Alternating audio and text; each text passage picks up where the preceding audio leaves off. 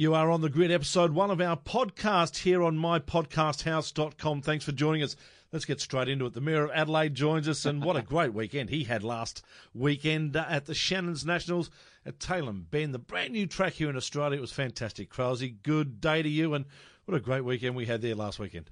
Yeah, hello, Shebex. Nice to be with you. What a, a momentous weekend, I thought, not just for, for South Australia, but for the state um, and for the country as a whole, for motorsport here to have that level of private investment in the sport. Um, it's been done without an enormous government funding input. It's been done by people passionate about making something unbelievably great, um, and to to progress the sport and to grow the sport. And I, I, think it will do that.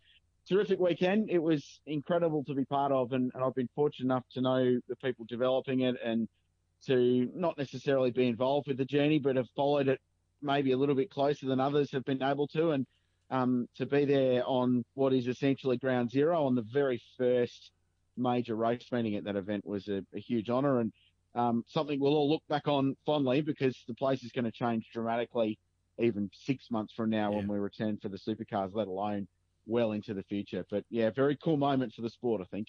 Uh, no doubt about it. And actually, an interesting situation for Sam Shahin, of course, one of the owners who's going to find himself at Phillip Island next weekend, or this weekend, mm. coming up for the Shannon's Nationals. Uh, sorry, for the Supercars round. But he'll also have another race on at Tailem Bend. It's the uh, round of the world, uh, the Australian Superbikes are there. So it's going to be interesting because I'm sure his mind is going to be in two different places. Yeah, it will, but it'll be tempered by the fact that he won the Pro Am class in GT3 Cup Challenge on the weekend. So um, he uh, he was able to stand on what is quite literally his own podium uh, on that weekend, which was just extraordinary. Um, yeah, it, it's yeah obviously a tough ask now that he's going to be away racing and um, their second major event, which will be Australian Superbikes and the Asian Road Racing Championships will be there as well. Um, obviously, that's a, a, bit of a conflict, but um, he's got plenty of people there to run the facility. So, um, yeah, terrific, terrific weekend. And uh, yeah, it was appropriate that he was able to have some success in the Porsche uh, at his own racetrack on its first ever race meeting. And I'll never be able to take that away from him. No, exactly. And let, us just finally focus again on Tailem Bend before we look at the racing. Uh, just some of the initiatives that have been done at Tailem Bend are absolutely amazing. And, and the one that struck me as being uh, the, the best initiative and, and has to win an award from the government, a, a, green award or something, because there is no power to the flag marshalling areas around the, the course. All of a sudden, they've come up with wind turbines and solar mm. power to batteries. So these guys have got power on the 4.9 kilometre track and also the 7.7 uh, just amazing stuff. Yeah, it, it's just smart thinking. There's little details everywhere that uh, I've not seen anywhere else, but there's also an ability to adapt and to learn and a willingness to learn. For example, teams rocked up on uh, Thursday. They they bedded into the garages, and those teams that were doing pit stops noticed that there's nowhere for them to strap their air bottles to the front of the garages. Yeah. They have to be strapped down. They have to be secured during a pit stop. So overnight, the operations team drilled into the walls, put some eyelets in so that they could run the ratchet straps in. So that won't now be a drama for any race in the future. But it just happened like that overnight. Bang, done. Similar at the back of the garage. There was nowhere for teams to run cabling from their garage wow. across to their transporters. So they drilled holes in the back of the walls to run the cables out and put some hooks in to secure them. Just happened straight away. This will happen over the course of the next six months as they learn and they get up to speed and but yeah, it's well resourced. It's well thought out. The whole complex is immense. Even the grandstands, for example, there's three stands on the run up to turn one, another one on the run down into turn 17, and there's more to come.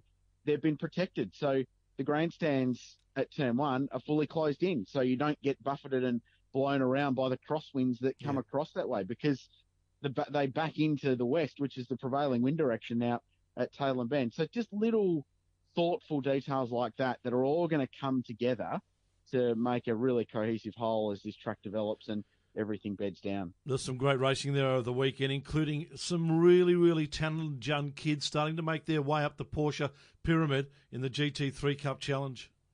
Yeah, Porsche racing in Australia is in terrific shape at the moment, Shevex, and you and I know that because we're fortunate enough to call a lot of their racing over the course of the year. But Carrera Cup's in, in rude health with the new car and some amazing talent young guys up coming through and supercar guys that are involved as well. But from a, a cup challenge level, there are seven really young guys and girls in that category that are doing an amazing job. And, and big fields, 27 cars on the weekend, biggest field since 2010 in that championship. But we saw on Sunday afternoon, I, I think one of the best Porsche races in Australia, full stop in any category we've seen in a couple of years. We've a couple of teenagers, Max Vidau and Cooper Murray going at it wheel to wheel. They swapped the lead half a dozen times in the race. So a side by side, wheel to wheel, incredible car control from two graduates from Australian Formula Ford. And then just behind that, you had Jimmy Vernon and Simon Fallon and Lewis Leeds scrapping over third place. Um, Chelsea Angelo was right in the mix. She's really promising. Looks like she's going to have a great year. She's got to get her starts right and she'll be fine. Um, and the list goes on. So yeah, it, it's in great shape. Porsche Racing. Um, and, and they're setting up this ladder system so these young drivers can come up through the ranks, GT3 Cup Challenge, into Carrera Cup, and then follow the Matt Campbell path overseas, ideally. Also, for you, mate, some uh, great racing in the prototype series as well. Yeah, this is a really interesting category, Shebex, that I think is going to grow in significance in Australia because it is internationally relevant. They're cars that you can race all the way around the world, and more of them are coming. So, um, terrific close competition. The weekend was won by Peter Padden in a radical, but uh, we had JP Drake in his Wolf GB08 prototype that finished second. Darren Barlow won two races in his store. Three different types of cars produce their speed differently. It's a bit like GT3 racing with all the different brands at the front, but this series is internationally relevant because you can drive, for example, the West that finished second. You can drive that in ELMS or the VdeV series in Europe or Asian Le Mans. So it's relevant uh, internationally, and it's it's great that Australia's now got a series. Leaning in that direction. It's not there yet. There's a lot of development to come, but it wouldn't surprise me if in two or three years' time we don't start seeing some LMP3 cars come into that category, um, which will just add to its prestige. But very cool racing very, very cool racing between those cars and some pretty aggressive drivers as well. Yeah, it certainly is. Uh, Krause, uh, before we talk Formula One, let's have a quick listen with thanks to Fox Sports. Five of the most amazing, or four of the most amazing, one was easy, the one for Verstappen because he messed it up himself, but four of the most amazing overtaking moves you'll see in Formula One in someone's career let alone in one race. Here's Daniel Ricciardo and what happened in the Chinese Grand Prix. Laps under the safety car. Here goes, here goes Ricciardo now. Maybe he doesn't need DRS. He's got past Raikkonen. Can he make it stick into the hairpin? There he goes again. Daniel Ricciardo late braking, gets past Kimi Raikkonen, and not for the first time in his career either. Ricciardo is up into fifth place. Did very well to make the apex of the hairpin coming in that late. That's how much more grip the Red Bull's got. Look, it's just driving out of the corner. You'll not get around the outside of there, though. Very That'll nearly. Be, uh, well, Willie. Well, oh. they're very nearly. They touch again. Verstappen, in his eagerness to get past Lewis Hamilton, has lost out to his teammate Daniel Ricciardo. He runs off the road. Should Verstappen just have bided his time a little bit there? The Red Bull is, is within touching distance if he puts one little foot wrong gaining down that back straight. Ricciardo goes for it from a long way back. This would be sensational if he makes it. And you know what? He has made it. Daniel Ricciardo came from absolutely nowhere and deserves not only a round of applause, but a standing ovation from that garage. He is up into the podium places. There's no stopping him at times. Sebastian Vettel did lead, He is currently second. Daniel Ricciardo at one stage looked well out of this race. This is close. He's much closer than he was to Hamilton. Well, he's got the slipstream. He's going, he's going, he's going, and Sebastian Vettel is gone. Daniel Ricciardo is up into second place. But from his teammate Daniel Ricciardo, he hasn't put a foot wrong yet. That right rear of Bottas looks even worse Here now. we go.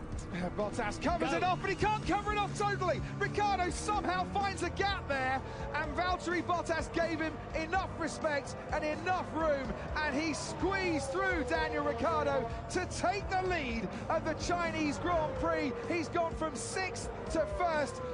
Surely there wasn't any room. Oh, yes, there was. Well, out of those uh, moves, Krause, what was your favourite? Uh, I liked them all. I liked all of them.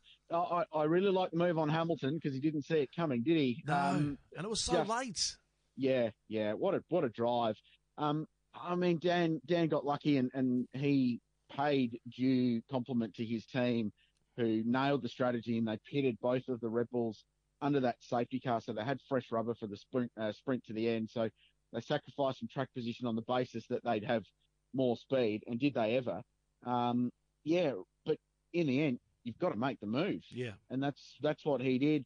Um, Verstappen trod on it by KOing a Ferrari, so he lost he lost ground. That just added to the impetus, and then he carved his way through the field and and then managed the lead after that to bring it home and win the race. It was a terrific drive, clearly the best in his career, and I think it comes at a timely moment as well for Dan because he's the probably the key piece in the puzzle of the the silly season this year. We don't know where he's going to land.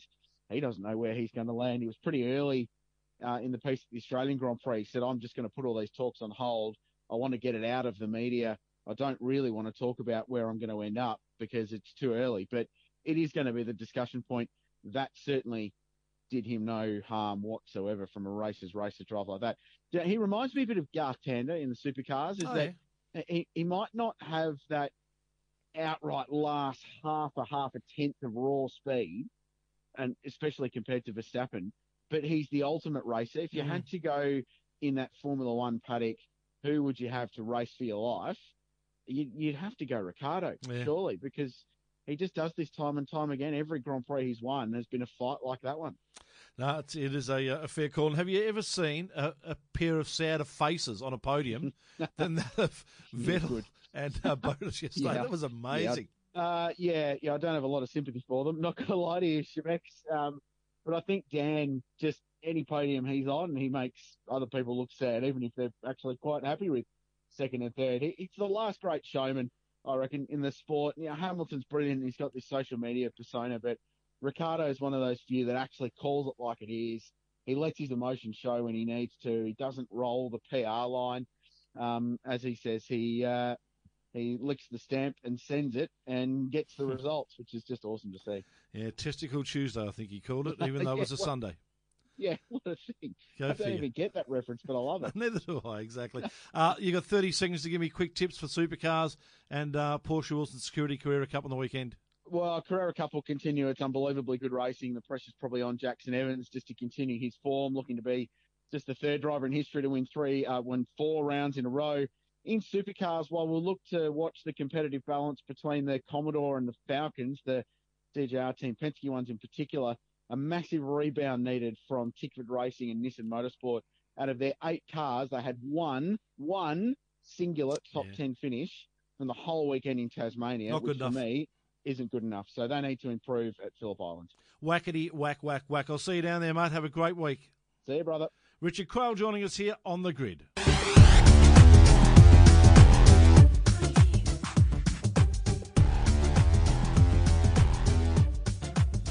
All right, time to catch up and talk motorbikes. And when we do that, we do that, of course, with our mate Mark Bracks. Good day to you, Braxy. G'day, Shebex. Um, good to talk to you again. It's been a while. Yeah, it has been, mate. It's uh, been all of 2018, and uh, there's so much to catch up on. Let's talk MotoGP first. And uh, gee whiz, there's been some good racing in the last few races. Oh, mate, it's um, it's what I've said to a few people that um, at the end of every year, you think is it going to get any better? Because the last few years have just been, you know, the level's been upped again, and uh, we came into this season wondering what was what was going to be like. Like Mark Cathy's won um, four championships in six years, so he's on the he's on the form. But um, you know what, how the season started. It is just um, well, it's going to be another monumental season, especially after we what we saw in Argentina ten days ago. But um, we've had two rounds. Um, the flyaway rounds, we've uh, been in Qatar for the traditional opening of the season under lights there on the edge of the desert, where uh, Andrea Dovizioso broke through, as to be expected, I suppose, because the straight over there is over a uh, kilometre long, so the, the Mundo of the Ducati always comes to the fore. Uh, and he's um, the runner-up from 2017 when after that monumental battle with um, Marc Marquez in the, that went down to the wire at Valencia, uh, where well the team orders of Ducati didn't uh, Lorenzo didn't read his board way back then, but uh, so Dovizioso on form in all through the off season. Uh, and it's just showing that uh, this year could be uh, Ducati's year. He's uh, in pretty good form at the moment. Like you said, he won that first race uh, from Marc Marquez in second position. And then in third position was uh, the evergreen Valentino Rossi, who celebrated his um, 39th birthday on Jeez. the eve of the championship on 16th of uh, February. And uh, at the Qatar round, uh, decided that he's still good enough to go and um, have another round for another couple of years with Yamaha. So he, uh, I've got this theory that he's going to retire when he's 46. No, well, why not? That's a good number. well, it is. It's It's been pretty good to him in the past, hasn't it? Exactly. Hey, yeah, and then from there we went to, of course, the uh, the very wet Argentina MotoGP. Uh, wet for qualifying, and great news: Jack Miller getting himself on pole. Yeah, that was a, a big ballsy effort from Jack to do that. Uh, very sketchy conditions. It's been like that for a couple of years at this time of the year in Argentina, where it's been wet, and dry, and everywhere in between. And the qualifying session, uh, the last few years, it's now that 15-minute, you know, balls out session to get it there. Uh, it was a drying track. It's not. It was still wet, but uh, Jack elected to put the slicks on and put in a, oh, a monumental performance there at, um, to get pole position in that um, wet, wet, dry qualifying session and put himself in pole in his first, um, well, his second ride for the Pramac Ducati team. So he's uh, ticked another one off the box. He's um, to put to his win that he had from Assen in 2016. So uh, he put it on pole, but then um, it all went to um, well.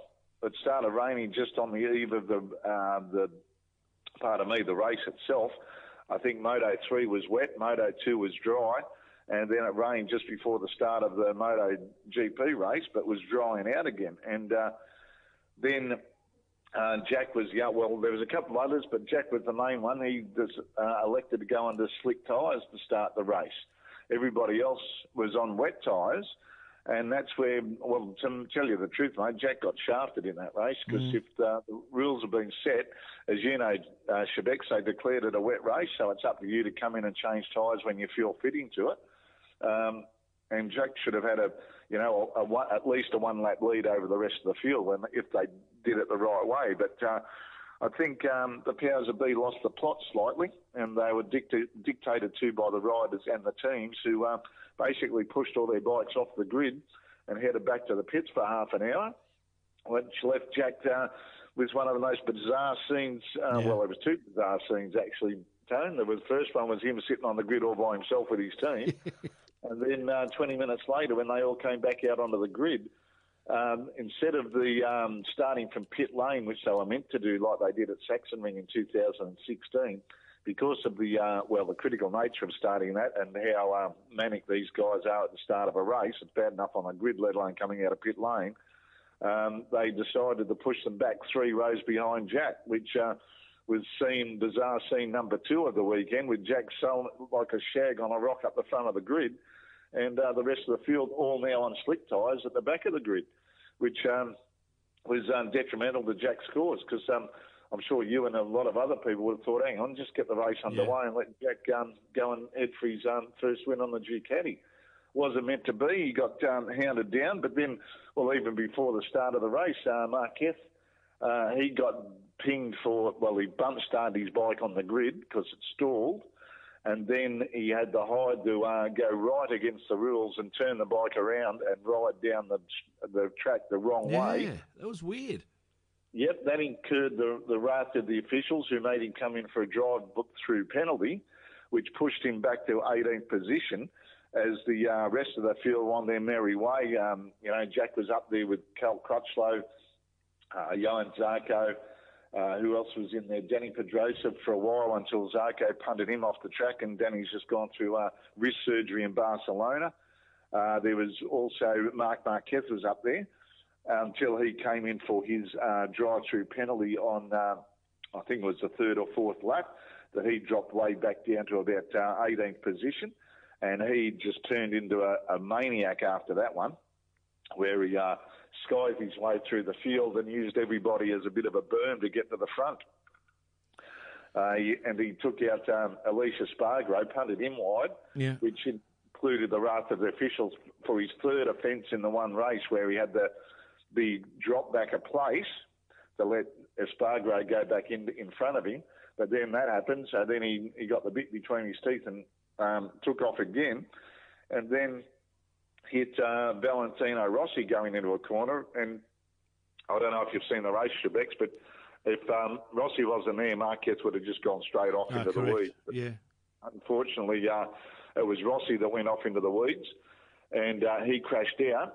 Managed to get the bike up because it was a pretty slow crash. Got the bike going again, he finished the race in, um, I think it was 18th position, and as such, uh, because of those that incident, Marquez was penalised 30 seconds at the end of the race, which put him back out of the points as well, just in front of Valentino.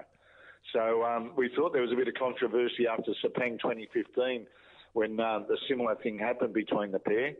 And uh, if we thought that was a bit of a uh, Hollywood drama, I think we've gone into the uh, Shakespearean drama for the rest of the year between uh, Rossi and Marquez, because now it is full on. Uh, Marquez came down with uh, his team manager or his personal manager, uh, Alzamora, and also the team manager, Alberto Puig, to get into the garage. And bizarrely, a couple of the Yamaha guys actually lifted the barriers up to let him in. And then Lin Jarvis, the head of Yamaha Racing Europe, and uh, Valentino's, well, I'll say his best mate, Uccio, come up and basically told him to get out of the garage very quickly. So, and then the post-race interviews, man, um, Yeah. it really took another turn, which in turn took away a lot of the gloss of what was a great race by Cal Crutchlow to win the race after all that. Uh, very true. A, great effort And, by uh, him. Yeah, he won the race from Zarco, and with um, I can't even remember who comes third. Um, Jack was fourth. Yep. Um, yeah, it was uh, a very, very bizarre turn of events for Dovizioso, who was leading the championship. He's ended up in um, uh, fifth, sixth position. So it was Alex Rins, how did I forget that, in third position, his first podium for the uh, Suzuki team and his first podium in the MotoGP ranks. Maverick Vinales was fifth and uh, Andrea Dovizioso sixth. And uh, as such, for the first time since Barry Sheen, we have an Englishman leading the uh, World Championship, the MotoGP class. Yeah, on, isn't that uh, amazing? 38, 38 points in and five points in front of uh, Andrea Dovizioso on uh, Cal Crutchlow's race number, number 35. That is So abs- he's got 35 points, and uh, the rest of them off the pace a little bit. But uh, I tell you what, um, we're going to see um, some monumental action in the next. Well, it comes to life in uh, this weekend actually at uh, the Austin. Uh, they'll be down there for uh, I think that's about the sixth visit to uh, Yeah. Austin. So um, I'll just go through the points again with Crutch on 38, Dovizioso 35, Zarco on 28, and uh, Miller now in sixth position on 19 points. But we've got to go right back to uh, where's uh, Rossi is in eighth position, Marquez in fifth position on 20 points. So, uh, and Marquez has never been beaten in any race, Moto 3, Moto 2, or Moto GP at Austin. But I reckon there's going to be some fireworks in uh, free practice one just to uh, ruffle a few feathers, I reckon. Very much look forward to that, Braxy. And before we let you go, mate, we should also mention the Australian Superbikes and how great it is to have Troilus, uh, Troy Bayliss back on a bike here in Australia and uh, how they head off to Tailem Bend for the first time uh, this weekend. Yeah, a bit of history there for the ASBK to be the first major, well, two-wheel event. I know you were there last weekend with the Shannon's Nationals. Hopefully you put some rubber down for the lads. But, um, yeah, they've been there for a test. But uh, at the moment, we've got uh, Troy Herfoss leading the championship from 10 points on his Honda, from uh, Josh Waters in second, Wayne Maxwell in third position, who um, Maxwell and Herfoss split the wins in Wakefield Park at the last round a few weeks ago. And the man you just mentioned, Troy Bayliss, in fourth position. And I reckon on an equal playing field, mate. And uh, after he had a few things sorted out on the Ducati with Troy Corser taking the bike for a few runs at the International Festival of Speed a couple of weeks ago at Eastern Creek, I wouldn't be surprised to see the, the old boy back on the podium again. Wouldn't that be fantastic? Braxy, always great to talk to you, mate. We'll do it again uh, over the next few oh, weeks. Just a, just a quick one uh, in a serious note. Shebex Yeah. Ivan Mauger, the multiple Speedway world champion, passed away today after Oh. a long illness and complications uh, with uh, surgery that he went into hospital for and unfortunately never came back. But uh, all thoughts and condolences to his family and uh, all the Speedway fans around the world. The man that actually put Speedway racing on the map in the modern era. And uh, rest in peace to that great Kiwi. Yeah, very much so, Braxy. Thanks for your time, buddy, as always. Speak to you soon, mate. Look forward to it. Mark Bracks joining us here on the grid.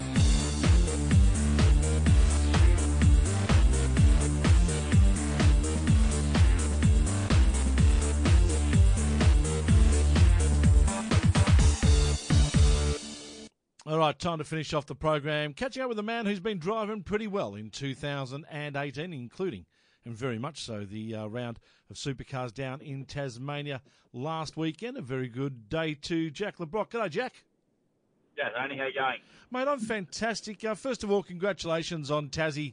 Uh, you must have come out of that uh, round and come back home with so much confidence in you.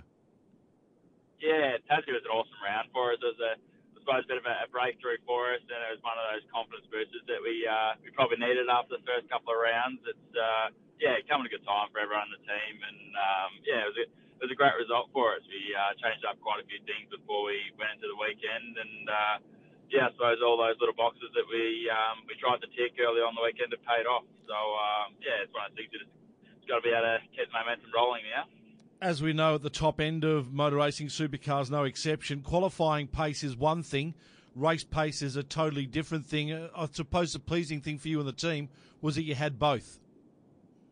Yeah, hundred percent. We uh, we, we had quite good qualifying speed, and we sort of knew our one lap speed was probably going to be okay from um, the start of the weekend. First couple of sessions, we didn't um, probably do the best job in um, practice on Friday with their green tyres, so that was positive. But uh, like you say, to be able to back it up in the race, it was sort of a bit of an unknown for us. We um, it's one of those things you don't really do stints that long in practice, and um, yeah, it was, it was great to be able to back that back that up um, on Saturday, and then um, yeah, even do a better job of it on Sunday, just looking after those tyres and trying to make um, as little mistakes as possible. So uh, yeah, it was uh, positives all round those uh, those new qualifying sessions were quite amazing. Actually, they uh, kept everyone fairly uh, engrossed over the, the twenty or the minutes or half an hour that it actually happened. Uh, your thoughts on it, and I suppose also the fact that because you started in Q one and went all the way to Q three, I'd like to know your thoughts on being in that position because to me it seemed yourself and Garth Tander both just totally ran out of tyres by the time you got to that final qualifying session. Yeah, it was um, yeah, it was, it was pretty interesting. We probably didn't expect to get all the way to the end, um, especially on the Saturday. But uh, yeah, it was pretty cool. We, we put down a pretty good time um, in Q2 on Saturday. I think it left us P5 um, at the end of that 16. So uh, yeah, that was pretty positive, and I reckon it's a it's a really cool concept. It sort of spices it up and puts some pressure back on the teams and us drivers to make sure we do a good job and actually chase, I suppose, outright pace um, on Fridays. So. Uh, yeah, that was um, that was really exciting, and uh, yeah, like you say, to be involved in all three of those was um, yeah, it's pretty cool to, to try and I suppose do do the best job we can on each of those laps, and I suppose put a bit more pressure back on us drivers to make sure that we we maximise each time we're out in track. And that pressure did that come sort of in the uh, in the, the form of adrenaline as well? Because normally in a qualifying session you go out there, do what you do, whatever you get. If you're 19th, you're 22nd, if you're fourth, that's what you've got. But for you, you just kept on going into the next one and going into the next one. What was that like as a driver? Yeah, it's one of those things. You suppose in a normal qualifying session, you're still throwing tyre after tyre at it, but I suppose it, it added that little bit of um, extra pressure on onto us. With every set of tyres put on the car, it counted. We if we made a mistake, we couldn't say, oh well, we'll come in, we'll uh, throw another set it and have another go. So. Uh, from that side, it was uh, it was pretty fine. I suppose it, felt like a little bit like we're back at the Grand Prix where we had um, yeah each session was um, really counted there. But uh, yeah, no, it was pretty exciting. I think um, yeah most of the guys up and down the field probably enjoyed it. Jack, for yourself, you've followed a fairly traditional entry into supercars, uh, karts into Formula Four, GT into Super Twos, and now up into to supercars in 2018. Tell us about your road for the past 10 or so years uh, to where you've got to now.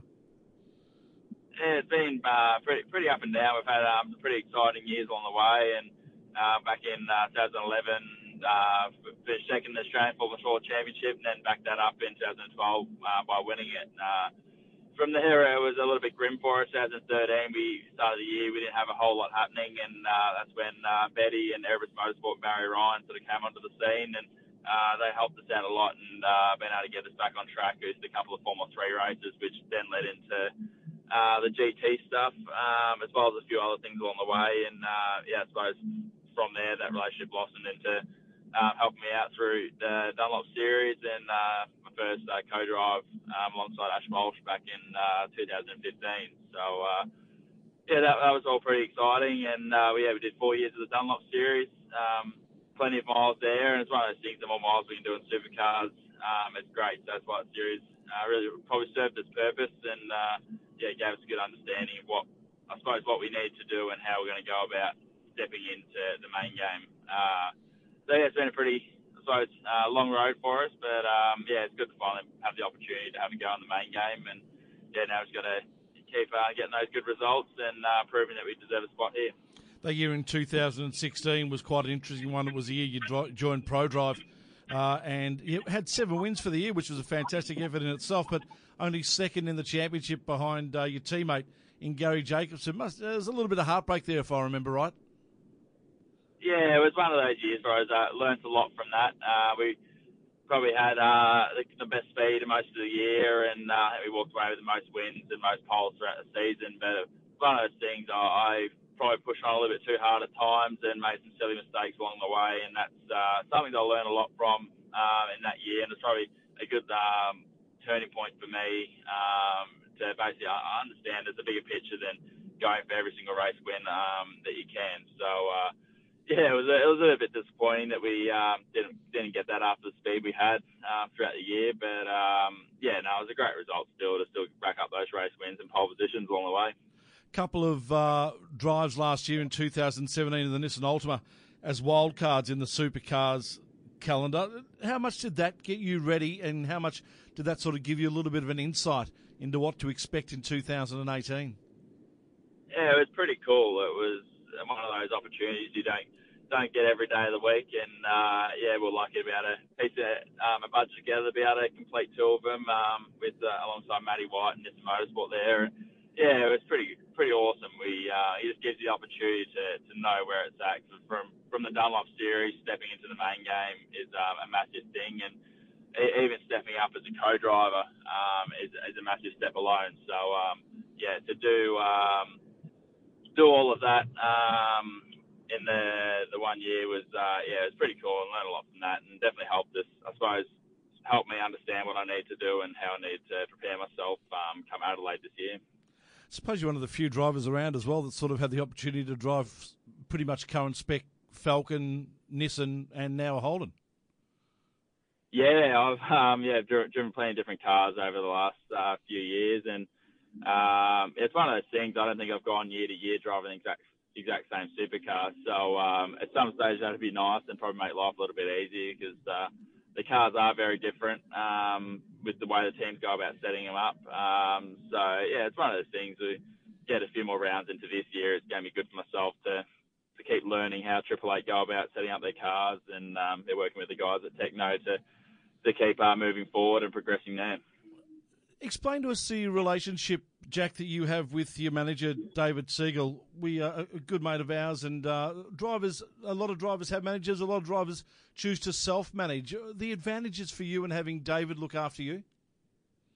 Yeah, oh, David. Uh, yeah, it's great. We've uh, got a really good relationship, and um, yeah, been working with each other since the start of 2015. So we've been through a, few highs and lows together, and uh, yeah, it's very cool to um, be working alongside him. It's one of those things I don't have. Um, I suppose the uh, the, back, the contact of um, contacts I need to do. I, I suppose to have to be able to break into the main game. You don't know the, the Roland Danes, the, the Tim Edwards at the time, and all that sort of stuff. So uh, yeah, to have someone like David who knows everyone up and down pit lane is a massive thing for for us, and um, it just helps piece together the big puzzle. It's um, not as simple as um, going out and winning races these days, and that's enough to, to be picked up straight out of the Dunlop series. You've got to put the other bits and pieces together. Um, so yeah, it's um, it's been great so far, and uh, looking forward to many more years with David. Heading down to Phillip Island uh, for this weekend, uh, the fourth round. Gee, I was going to say third round, but I nearly forgot the AGP is finally won. Uh, the fourth round of supercars for 2018 on the improve, as we said, with Tasmania. Tekno have had a, a few years now to, to get right down at uh, down at uh, Phillip Island. How do you think it's all going to go this weekend? Uh, I'm not sure. It's one of those things. I'm quite confident um, down at Phillip Island. Probably one of my favourite circuits on the calendar, and I've always had uh, pretty good success there. But um, yeah, it's and you got taken down a new um, yeah the ZB Commodore. It's probably going to react a little bit differently compared to what the VF um, was like. So uh, yeah, I'm sure we'll get our head around pretty quickly. We've got a couple of practice sessions there, and um, yeah, I'm pretty confident we can uh, get on top of it um, fairly quickly, and uh, yeah, hopefully we can just back up some more good results. And if we can get in around the, the 10 again, then um, I think everyone will be pretty happy. It's a pretty tricky uh, schedule after that for the next few races after Phillip Island, Barbagallo, Winton, and Hidden Valley. Sort of tracks where you really need to qualify extremely well, otherwise, they can be long days. Yeah, 100%. Yeah, I think the next few rounds are going to be massive for, for qualifying. There's not heaps of uh, passing opportunities um, at a lot of these places, like you say. So, uh, yeah, something that I've been working quite hard on. It's my qualifying. It hasn't been my strongest um, part of my driving um, in the past. So, uh, yeah, that's um, something we'll work hard on um, as a team and uh, make sure yeah, we get that right and um, yeah, going to give ourselves the best chance possible to have a good result. Uh, working with Tekno, that means that you've made the move to the Gold Coast on a full time basis, or you're you splitting your time between there and Melbourne? Yeah, I'm in uh, in Gold Coast now, so uh, yeah, it's great. It's good being near the team. It gives me an opportunity to build that relationship with all the guys there, and I think that's uh, very important to um, know and trust the guys around you. So um, yeah, it's been a good move so far. You can think of worse places to live. Yeah, that's right. Yeah, I'm actually looking forward to the winter up here. It's gonna be nice. I'm sure you are. Hey, Jack, thanks so much for your time. Really do appreciate it. I know you're making your way back from what was a uh, a, good weekend down at. Oh, I should ask you too about uh, Tailem Bend, one of the uh, the first drivers to step out on the track. What were your thoughts? Yeah, it was, it was a very cool place. It was uh, probably a little bit dusty at times. There was some, severe weather and uh, wind going on, and picked up a bit of um, dust and stuff around. But uh, yeah, it just adds the excitement of the circuit. I think it's going to be a pretty cool place when we get there um, later on in August, and I think it should provide some pretty cool racing. So uh, yeah, hanging out to get supercar around there was uh, enough fun in the in the Sierra. Um, so yeah, it was hanging on the weekend, but uh, yeah, loved every moment. Uh, just on that, uh, Jack, are you a historian of uh, of supercars? I mean, do you realise the significance of driving around in something like that RS Sierra that you had on the weekend? Uh, yeah, I, I don't know a whole lot about the history of it all, but uh, yeah, the guys filled me in um, over the weekend, and uh, yeah, it's a pretty cool thing. I think it's only done 17 laps in uh, at Bathurst before it, uh, it blew up back in '92, but um, yeah, it's funny that car still got the original stickers and paint on it. Yeah. Hasn't done a whole lot of miles, so uh, yeah, it's pretty cool. And I was very lucky to get the opportunity to drive it. And uh, yeah, it was a great way to learn the circuit as well. I'm pretty sure Colin Bond lives up on the Gold Coast as well. So if you see him in the streets, mate, I'm sure he'll have a chat to you about it. Yeah, yeah, that's right. No, it'd be cool to catch up with him. I haven't met him before, so that'd be pretty awesome. Good on you, mate. Appreciate your time, Jack. Thanks heaps, and look forward to catch up with you down at Phillip Island next weekend. Yeah, no worries. Thank you, Tony. Cheers, mate. Jack Le Brocq joining us here on the grid. That wraps up our first podcasted episode of On the Grid. We hope you enjoyed it. Thanks to Richard Craill and also Braxy and Jack Le Brocq for joining us as well. We'll do another episode next week where we wrap up Phillip Island and look forward to what is always a big week in motorsport right here on the grid on mypodcasthouse.com.